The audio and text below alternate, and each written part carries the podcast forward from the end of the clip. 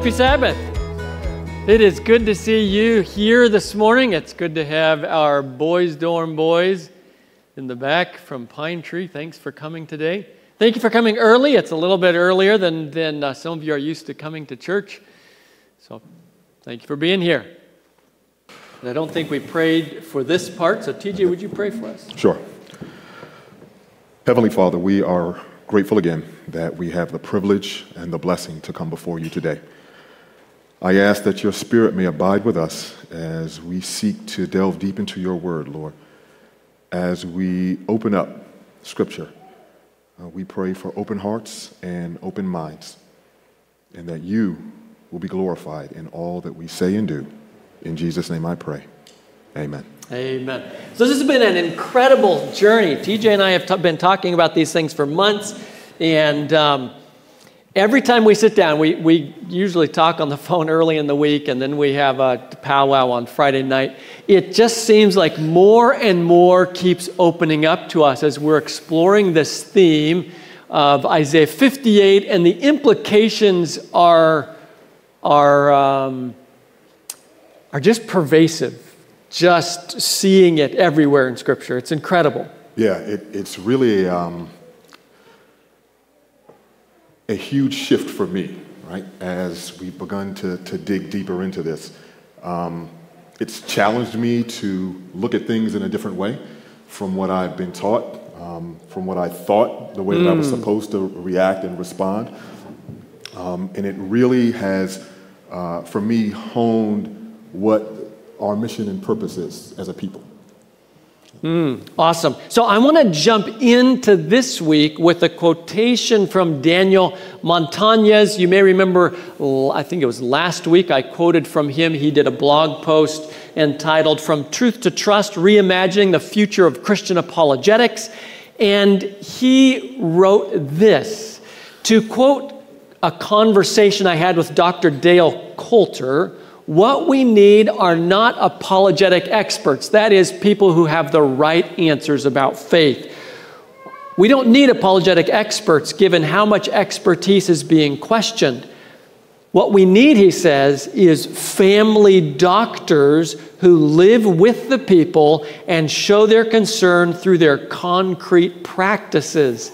This just may be the best defense for the Christian faith in our postmodern age. TJ and I, as we've reflected on Isaiah 58 and kind of the halo that, that expands beyond that, have been had an increasing sense that the Sabbath matters more today than in some sense maybe ever. There's a sense in which in the end time scenario, the practical loving of neighbor that's in that that that that we find flows out of Isaiah 58 is the single most needed action of the Christian faith today.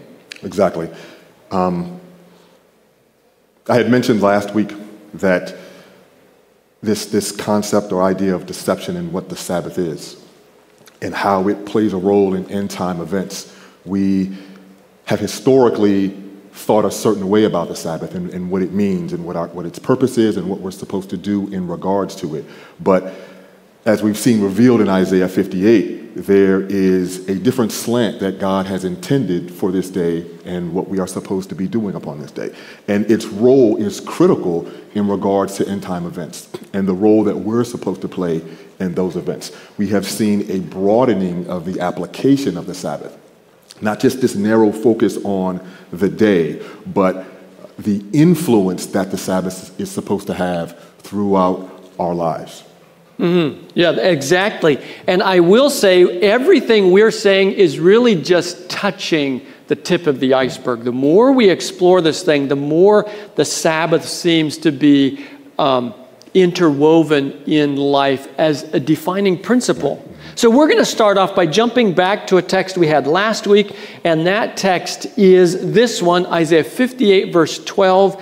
And it reads, Those from among you shall build the old waste places. You shall raise up the foundations of many generations, and you shall be called the repairer of the breach, the restorer of streets to dwell in. So last week, in fact, this, this mini series on the Sabbath is entitled Repairing the Breach. Somehow, as God's people in Isaiah 58, as they lived out the, the neighbor love that we see in Isaiah 58, 6, 7, 9, 10, etc., they, they earned what you might call a little cheesy, but a nickname. And it, it, was something they became known as, as the neighbors would see them and the people around them would see them doing good in society. They earned this, this name, this title, this reputation of being repairs of the breach, restorer of streets to, of streets to dwell in. There, there is this sense in which God's people are known as active agents in rebuilding and restoring. And, and today we, we're going to revisit and expand on the idea of what does it mean to be a repairer of the breach. And we're going to start that by asking, what is the breach? Some of it we've touched on, but we just want to kind of go back there and, and ask the question what is the breach and kind of tie some pieces together for you that were a little bit open ended last week. Right. So we identified the definition of a breach, right? Uh, it's, it's a violation in a code or a law. And the law that's referenced in Isaiah 58 is the Sabbath, right? So this that the link between the first three commandments and then the last six has been broken. It is the link between God and man. And as Nathan said, we're now called to repair that breach. So, as we dig a little bit deeper into that and what this breach is, it's essentially a misunderstanding, a miscommunication of who God is and what his intent for us is for worship. Yes, and I'm just going to jump in here because I, I, I want to underscore what you said about the Sabbath being this connecting piece mm-hmm. between loving God and loving people. And what I'm discovering as I'm, as I'm looking at this more is that when the Sabbath is neglected or outright rejected, it dissolves the crucial link that provides context and, and um, connection and, and, and holds the whole thing together. So if you can get rid of the Sabbath, you literally are breaking, just crumbling the rest of, of God's paradigm of, of um, love lived out in the world. Right. And as Adventists, right, we have spent quite a bit of time focusing on the Sabbath importance because it is holy. It's set apart by God, which, which is all true. But when we look at Isaiah 58 and the importance of that message, I haven't heard much focus on that. Right? We are called to be repairers of the breach, but how are you going to do the job if you, one, don't know what the breach is, hmm. two, you don't have the appropriate tools to deal with the breach, and three, you don't have the skill set, mm-hmm. right? So, would you say that the breach in part is, is a is performative religion. We're going through the motions of Sabbath keeping, Sabbath honoring, Sabbath respect, while actually not really understanding and engaging the fullness of the Sabbath. Right, right. And At least one piece of the, of the puzzle. Right, exactly. And therefore, we can't really accomplish the job that we're supposed to do. You know, I likened it to uh, someone comes to your home and says, You've got a leaky faucet Okay, well, I need to identify where that is, right? And then once I identify where it is, I then need the tools to fix it. Now, a chainsaw isn't going to do me much help in that situation, right? Okay, so once I've got the wrench, I've got my Teflon tape, and I've got my, my uh, rubber washer, okay, what do I then need now? I need the skill set, I need the understanding of how to apply those tools to that situation, right? And then I can address it. Mm. So when we talk about what does it mean to repair the breach, there's a prerequisite that we have to understand. We need to know what the breach is, where the breach is. We have to understand what tools are needed in order to address the breach. And then we have to understand how to implement those tools to correctly repair the breach because we don't want the breach to leak again. So, and, and I think we also talked about this, but part of the breach is a failure to understand the nature of true worship. Right.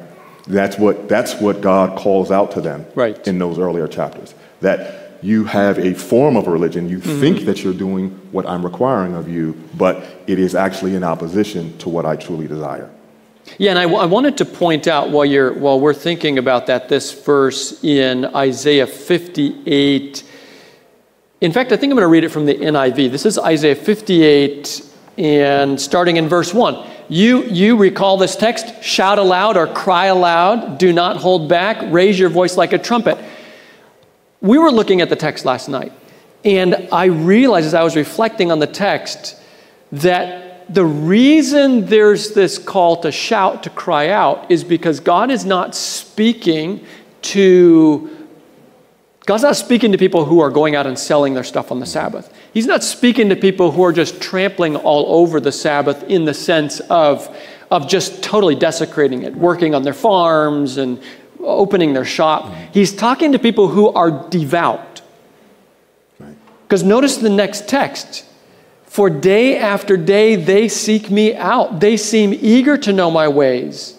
They ask me for just decisions and seem eager for God to come near them. So it's interesting that as we talk about this, that God's actually addressing people who, who, are, who, ex, who are devout religious people, but who miss the point. Right. It's a targeted message. right? Yes. For individuals who are, who are earnest in their hearts, but there's something that they have missed, right? They have gone astray. You know, it, it made me think of something this morning in Isaiah 4:1. There's this prophetic statement that's made. In that day, seven women will take hold of one man and say, We will eat our own food and provide our own clothes. Only let us be called by your name. Take away our disgrace. Hmm. So there's an earnest in their earnestness in their plea, but the focus is incorrect because their desire is to do things their way, but still be called by the name of God, right? To still fall under His protection, to still be aligned with Him, but they want to do things in their own way, and that's exactly what we see in those early uh, parts of Isaiah. 50. So we got to keep moving. One thing that the breach is, two things we've talked about so far. One is a, a, an overly narrow or misguided understanding of the Sabbath as just a day to go to church. Um, secondly, it's a failure to recognize true worship, and that is that true worship is a verb that primarily refers not to when I go to worship or to singing in church, but primarily refers to a life lived in sacrificial love of other. Right. And Ellen comments on this. There's a couple of spots, and this is one of them. It is, I'm going to pull it up here momentarily, this one right here. And notice what she says true worship consists in working together with Christ. Then she quotes James 1:27, which is pure religion is to care for orphans and widows. Right. The love of Christ dwelling in the heart will be manifested in earnest effort to accomplish the work which Jesus came to do. Notice she's defining true worship. In other words, true worship isn't coming to church, true worship is living out the love of God on a daily basis. That's the highest form of worship because, because love, or, or maybe I would say this God is love is not a static dictionary definition. Love is a verb, and worship is a verb, and, and love is a verb in caring for neighbor. Worship is a verb in that it's really saying the same thing. Right. And let's, let's not discount the gathering of us here together, right? That's not what we're saying. What we're saying is, is that the coming of to, to this building is not the pinnacle of worship. Hmm. It is a part of worship. But as Nathan said, it's a verb. It is an act, right? It is an outwardly expressed act, not just to God, but to the people around us. Mm-hmm.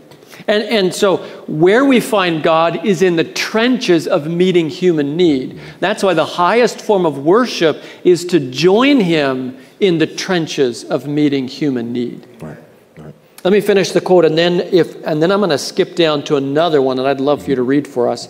Um, so, kind words, I'm I think last sentence kind words, deeds of benevolence, of tender care for the needy and the afflicted. This is the fruit that grows naturally upon the good tree. And then I'm, we threw one way at the end here, but it applies to this true worship concept. To be, patient, to be a patient toiler in that which calls for self denying labor is a glorious work that heaven smiles upon Faithful work is more acceptable to God than the most zealous and thought to be holiest worship. So let's, let's we understand that. Faithful work, doing the work that Christ has for us to do, is more important than the thought to be holiest worship. True worship consists in working together with Christ. Prayers, exhortation, and talk are cheap fruits, fruits which are frequently tied on but fruits that are manifested in good works, in caring for the needy, the fatherless, and the widows, are genuine fruits and grow naturally upon the good tree. Mm. So again, it comes back to that element, right? What we do here plays a role, but the focus of our worship should be outwardly expressed. Mm, which is fascinating. And, I, and, and this is, we see the same thing in Isaiah 58. So Ellen is not saying anything new. She's just doubling down on the biblical paradigm that, and, and so uh, we were reflecting last night that as Seventh day Adventists, we, we, we kind of understand Sabbath to be a time when we come together to pray, to exhort, which we think of as the preaching time or the Sabbath school time, and to talk, which is, and this is not necessarily unspiritual talk. This can be a highly spiritual conversation but Ellen says this isn't the highest realization of worship. The highest realization of worship is exactly what we find in Isaiah 58, where God says, Listen, you think that fast, the fast of humbling yourself, of bowing your head, is what's going to really connect you with me. And he says, No, that's not actually what I'm looking for. What I'm looking for is people who live out my love in the trenches. Right. That's the highest form of worship. I'm going to make a shocking statement now. Sabbath is not just for Seventh day Adventists. Right? The experience that we have on Sabbath, the burdens that are relieved in our lives, mm. the burden that Christ has relieved from us, we're supposed to do the same for those around us. Mm. That's that experiential piece, mm-hmm. right? We take Sabbath and we pull it into ourselves, in and amongst ourselves, when it's something that's meant to be shared. Not just the communication about the day, but experiencing the day. Mm-hmm. So the question that we have to ask ourselves is how are we ensuring that the people out there are having a Sabbath experience? That they're being relieved of oppression, relieved of their burdens. So, so repairing the breach then is, is, is reframing our understanding of true worship. Right.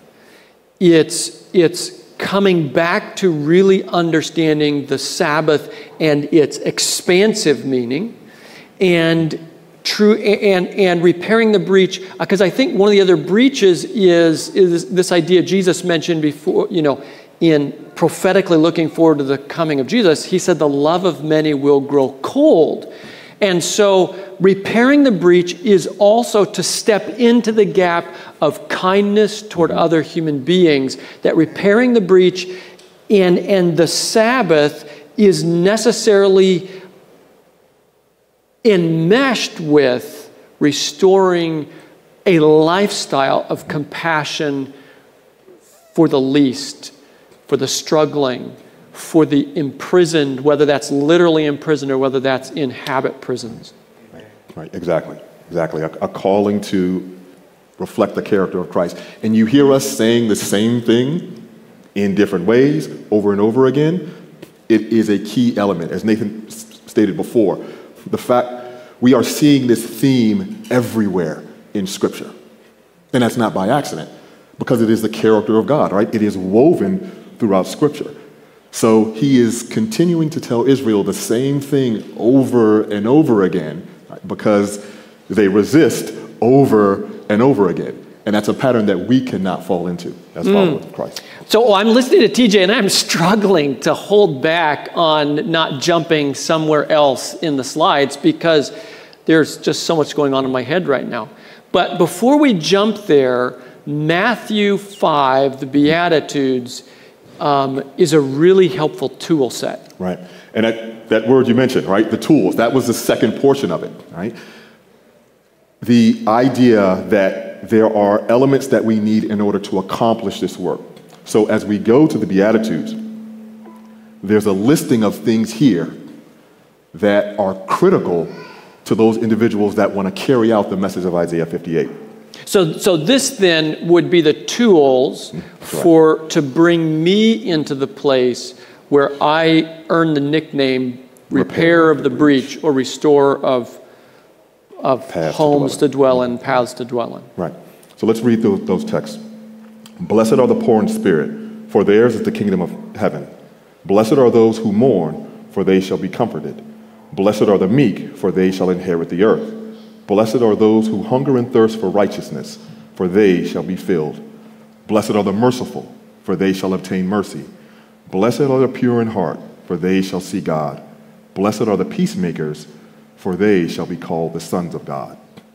So these tools that we see mercy, peacemakers, um, thirsting after righteousness are all the things that are required in order for us to garner that name, right? In order for us to hmm. carry out the work.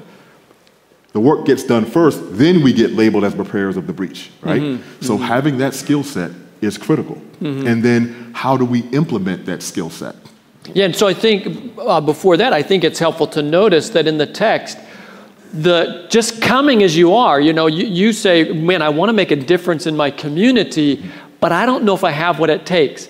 Well, the Beatitudes give us the tools for getting there, which is just coming as just coming as you are with like empty hands and like I've got neighbors who need you, God, but I have no idea what to do. It's really scary because if I start helping someone, then someone else is going to come along asking for my help. Or if I go talk to this hurting neighbor, I might not have the words to say. Like the overwhelm of stepping into the mess of humanity, it's addressed right there. Just come, poor, broken, empty also suffering, also struggling. Just come like that and say, God, fill me. That's the last of these Beatitudes on this slide. Hunger for it. God, fill me up so I can pour out. And then, as you mentioned, then we start living out the mercy and the, the purity, which is a life increasingly devoid of self interest, Right. etc. Right. We take a look at this, um, this statement by Ellen White. In that memorable Sermon upon the Mount, in which our Savior announced to his followers the principles of his government, he expressly declares the perpetuity of the moral law. So here's that connection, right, where we see the Beatitudes are tied to the moral law. So there's, there's no distinction here, right? It's a representation of who God is, right? It's hmm. how we carry out the work that needs to be done. Hmm. That's right. So now we're going to ask the question why does the Sabbath matter? Sometimes we, as, as, as Seventh day Adventists, we just kind of take it as part of the package Sabbath. But some of these things that we take as part of the package, we actually need to stop and say, why in the world does that matter anyway? Because if we don't ask some of these really basic questions, we, we just start overlooking it and going about our business assuming we get it when maybe we actually don't get it very much. And so we just want to reflect for, for probably the rest of this morning's teaching on why does the Sabbath matter? And unfortunately, this is another packed one where we're not even hardly going to touch the surface. Yeah, it's, um, it's an interesting question. This thing that God has provided to us, this gift, um, and if you've ever given a gift to your child,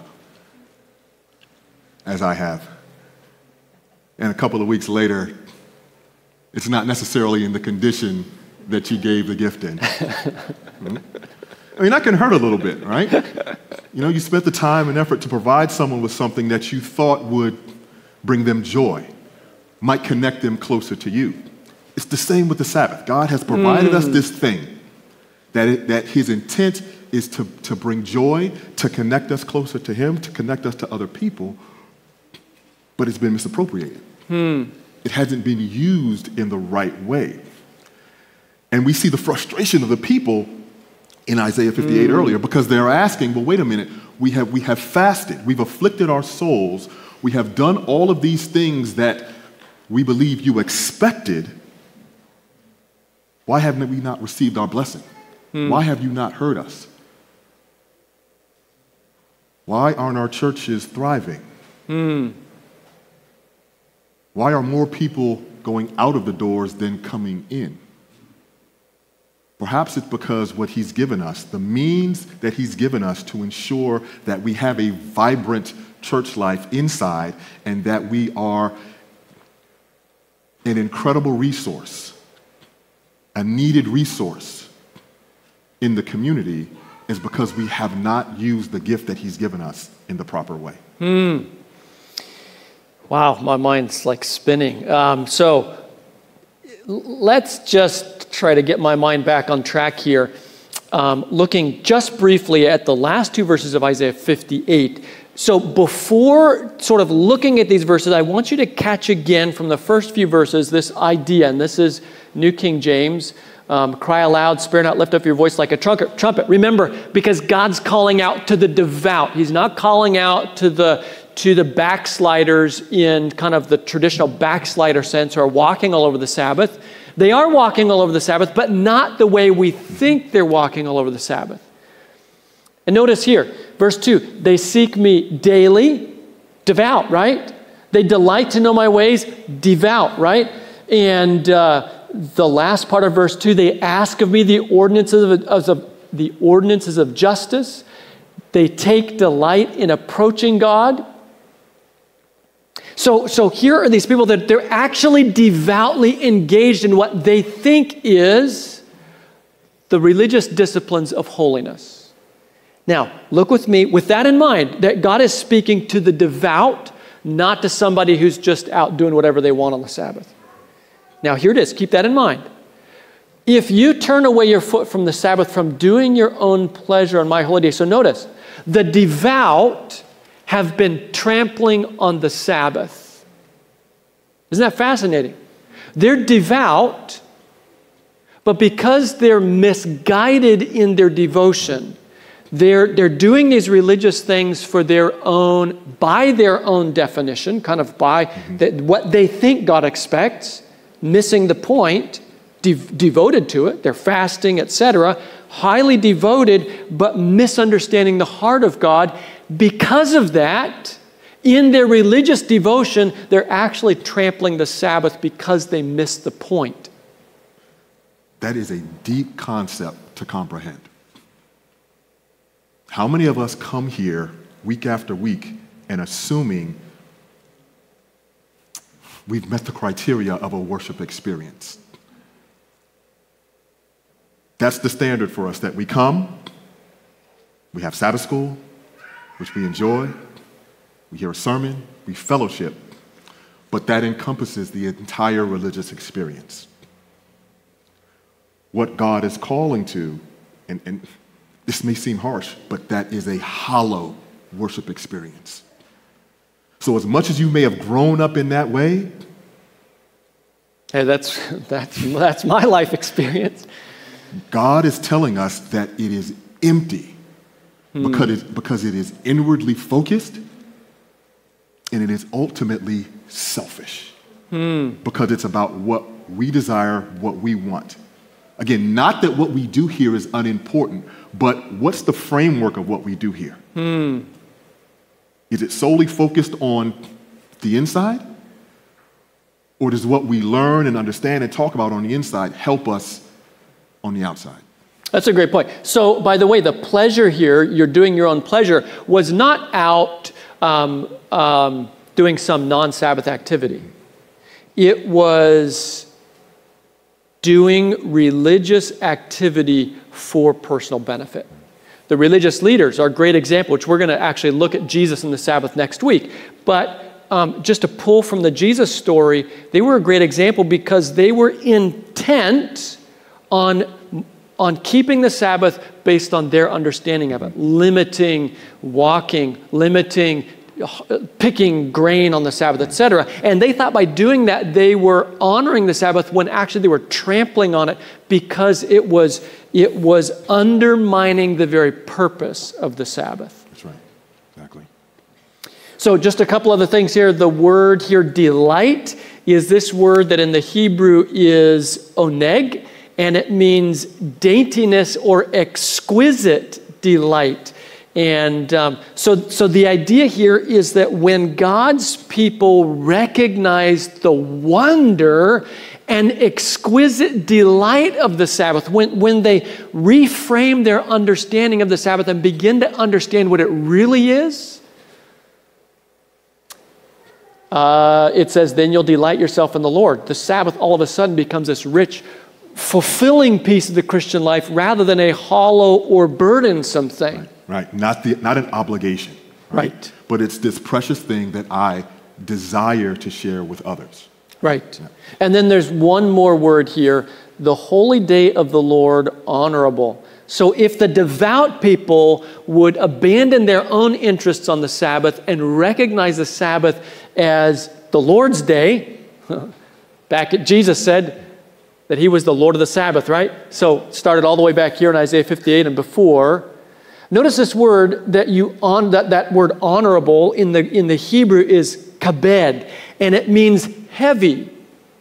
Now, this isn't the Sabbath is a weight in your life. We all know about the Sabbath being a negative kind of weight. This is the weight as in a weight of, as, as kind of like Paul used it, a weight of glory.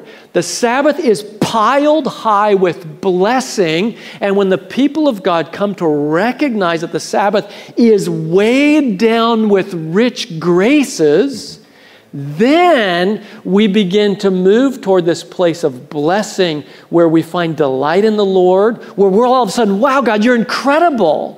Because now I'm starting to see you as you are. And, and, and now the Sabbath is pregnant with value rather than being this skinny taskmaster. It's this rich, generous right. giver. Right. Because it, it, it the true purpose is to turn me again into a mirror image mm. of who God is, mm-hmm. right? Mm-hmm. So that the desire to share, to give, exudes from me, right? It becomes my second nature. Mm-hmm. Yeah, so we're actually in big trouble this morning. Um, because the clock is ticking, we can't stop time. Maybe we should have the Joshua prayer Dear Lord, please stop the clock. Ah, but we won't. We, we will we'll, we'll make it through. And uh, so just want to touch on a couple of verses in Ezekiel. This is fascinating. Ezekiel 20, 20, and 2012. We're going to look, I'm hoping we have a little bit of time to look at the fascinating connection between Exodus and Deuteronomy's reference to the Sabbath. But here's Ezekiel 20, 20. Keep my Sabbaths holy that they may be a sign between me and you that you may know that I am the what? So listen, the Sabbath, the Sabbath says this. The Sabbath commandment says, well, let me just put up there just in case you forget.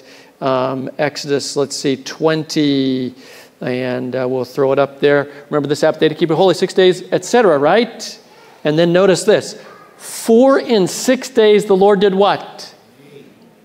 Ah, so the Sabbath, the Sabbath says, I can live in rest in God because He has my back. He made me, and He's enough to keep me, to sustain me, to provide for me. The Sabbath reframes my relationship to the Creator and the creation as a steward.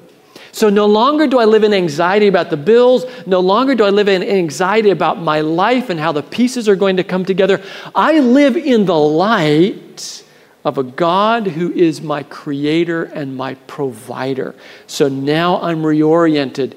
That means when I go into the week to pour out in blessing to mm-hmm. others, I'm not pouring out of my stingy supply. Right.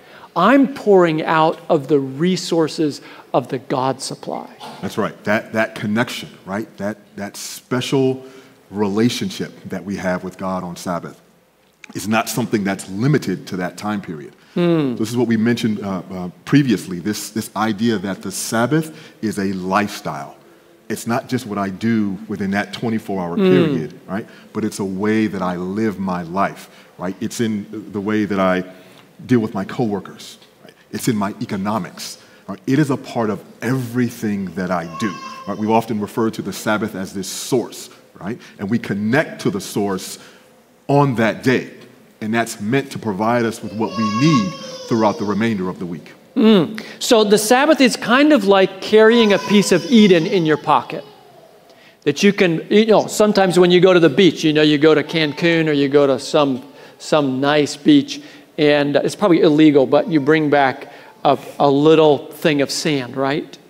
And when you open the sand, if it had, you know, maybe it smells like Bermuda or wherever you were. There's a kind of way that that transports you. The Sabbath is intended to be, and I'm going to use the word magical. The Sabbath is intended to be a kind of magical connection back to Eden, um, kind of a magical, and I use the word magical because the Sabbath has has been imbued with God's presence and, and with these principles that give it a transformative power to restore my life to the sustainable rhythms that God created us with in the beginning pre fall.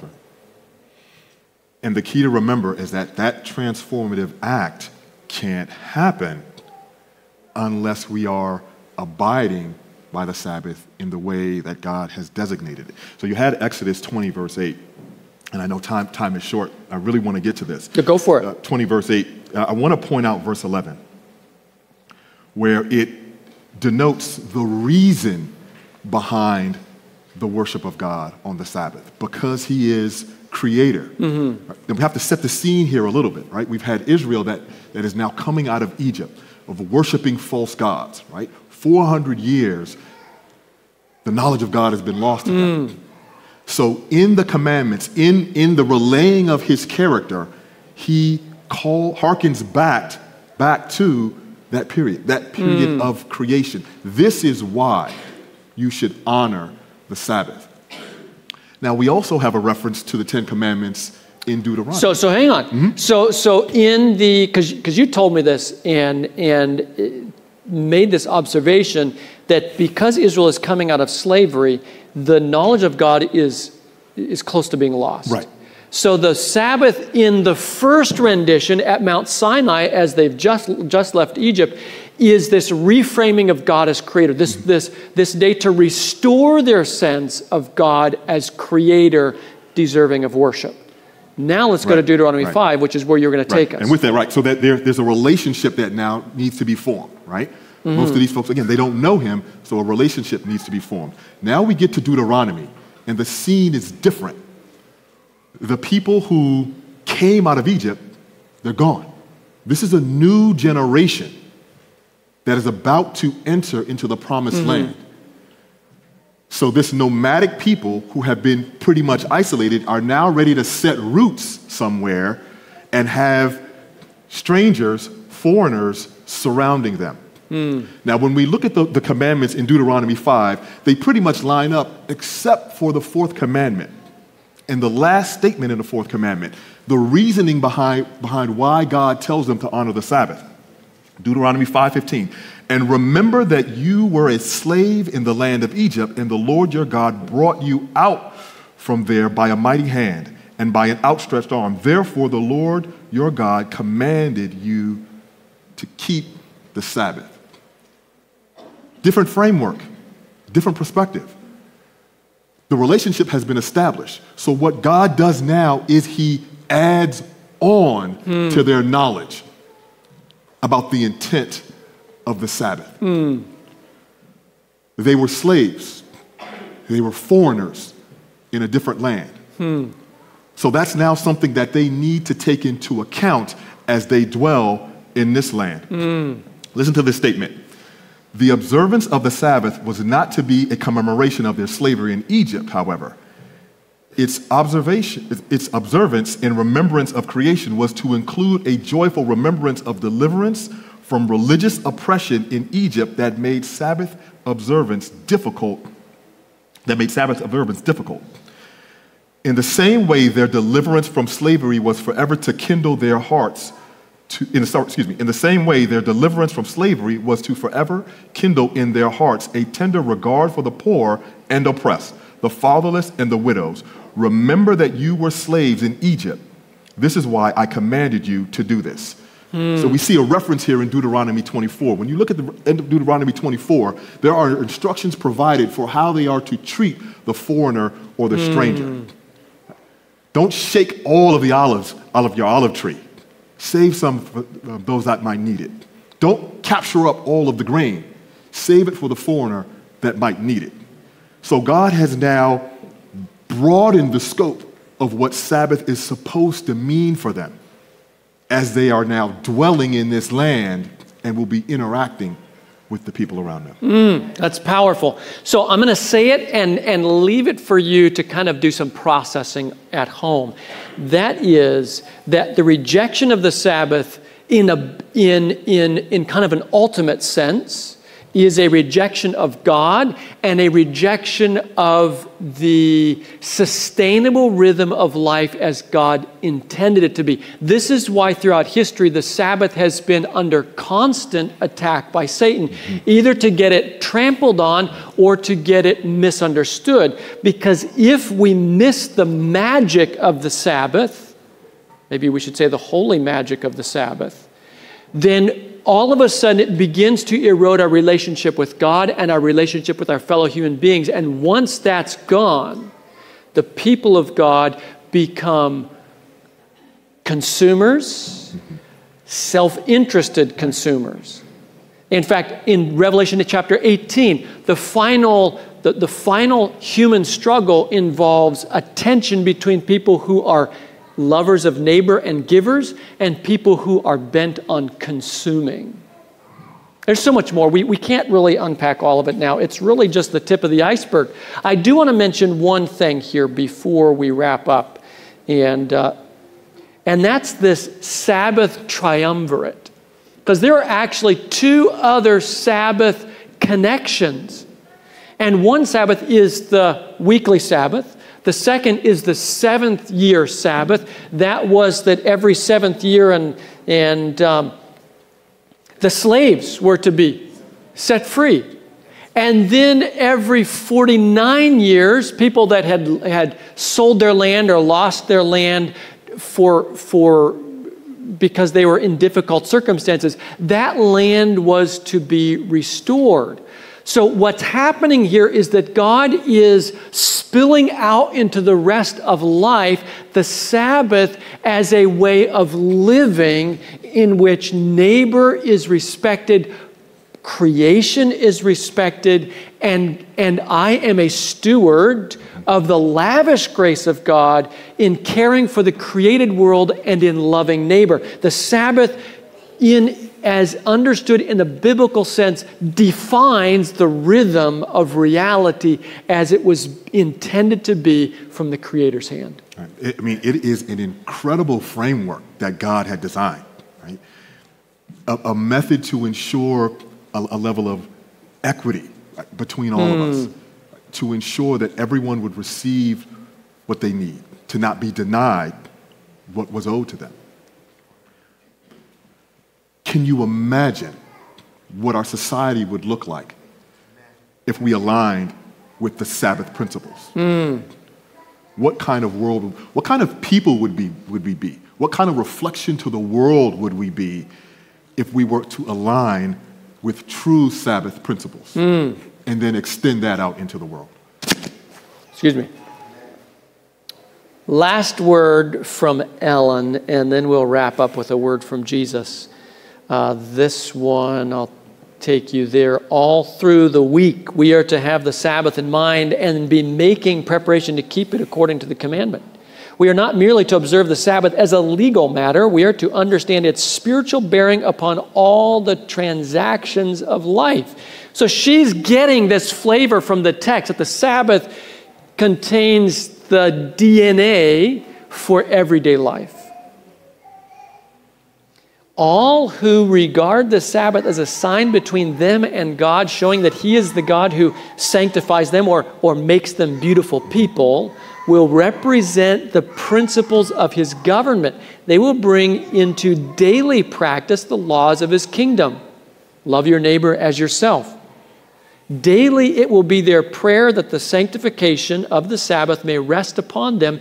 Every day, they will have the companionship of Christ and will exemplify the perfection of his character. Every day, their light will shine forth to others in good works. So, the perfection of his character is the good works that reveal the goodness of the character of God. Right. You get the last word. The one last thing I would say is don't let the Sabbath just be a day for you. Mm. Let it be your lifestyle. Let it be pervasive throughout everything that you do. That's that blessing that you receive. Let it permeate through your skin. Mm. Because once it does, it has no other choice but to come back out mm. and be reflected in your character. Amen. That's how the transformation takes place. Mm. God, thank you. What an incredible journey we've been on. Please guide us, all of us, as we seek to rediscover the wonder that is in this gift from Eden, the Sabbath. And um, God, may we be Sabbath people in the most beautiful sense possible. People who love God and love neighbor. In Jesus' name, amen. We hope you were blessed by today's message. For more content or to connect with us, visit us online at brunswickadventist.church.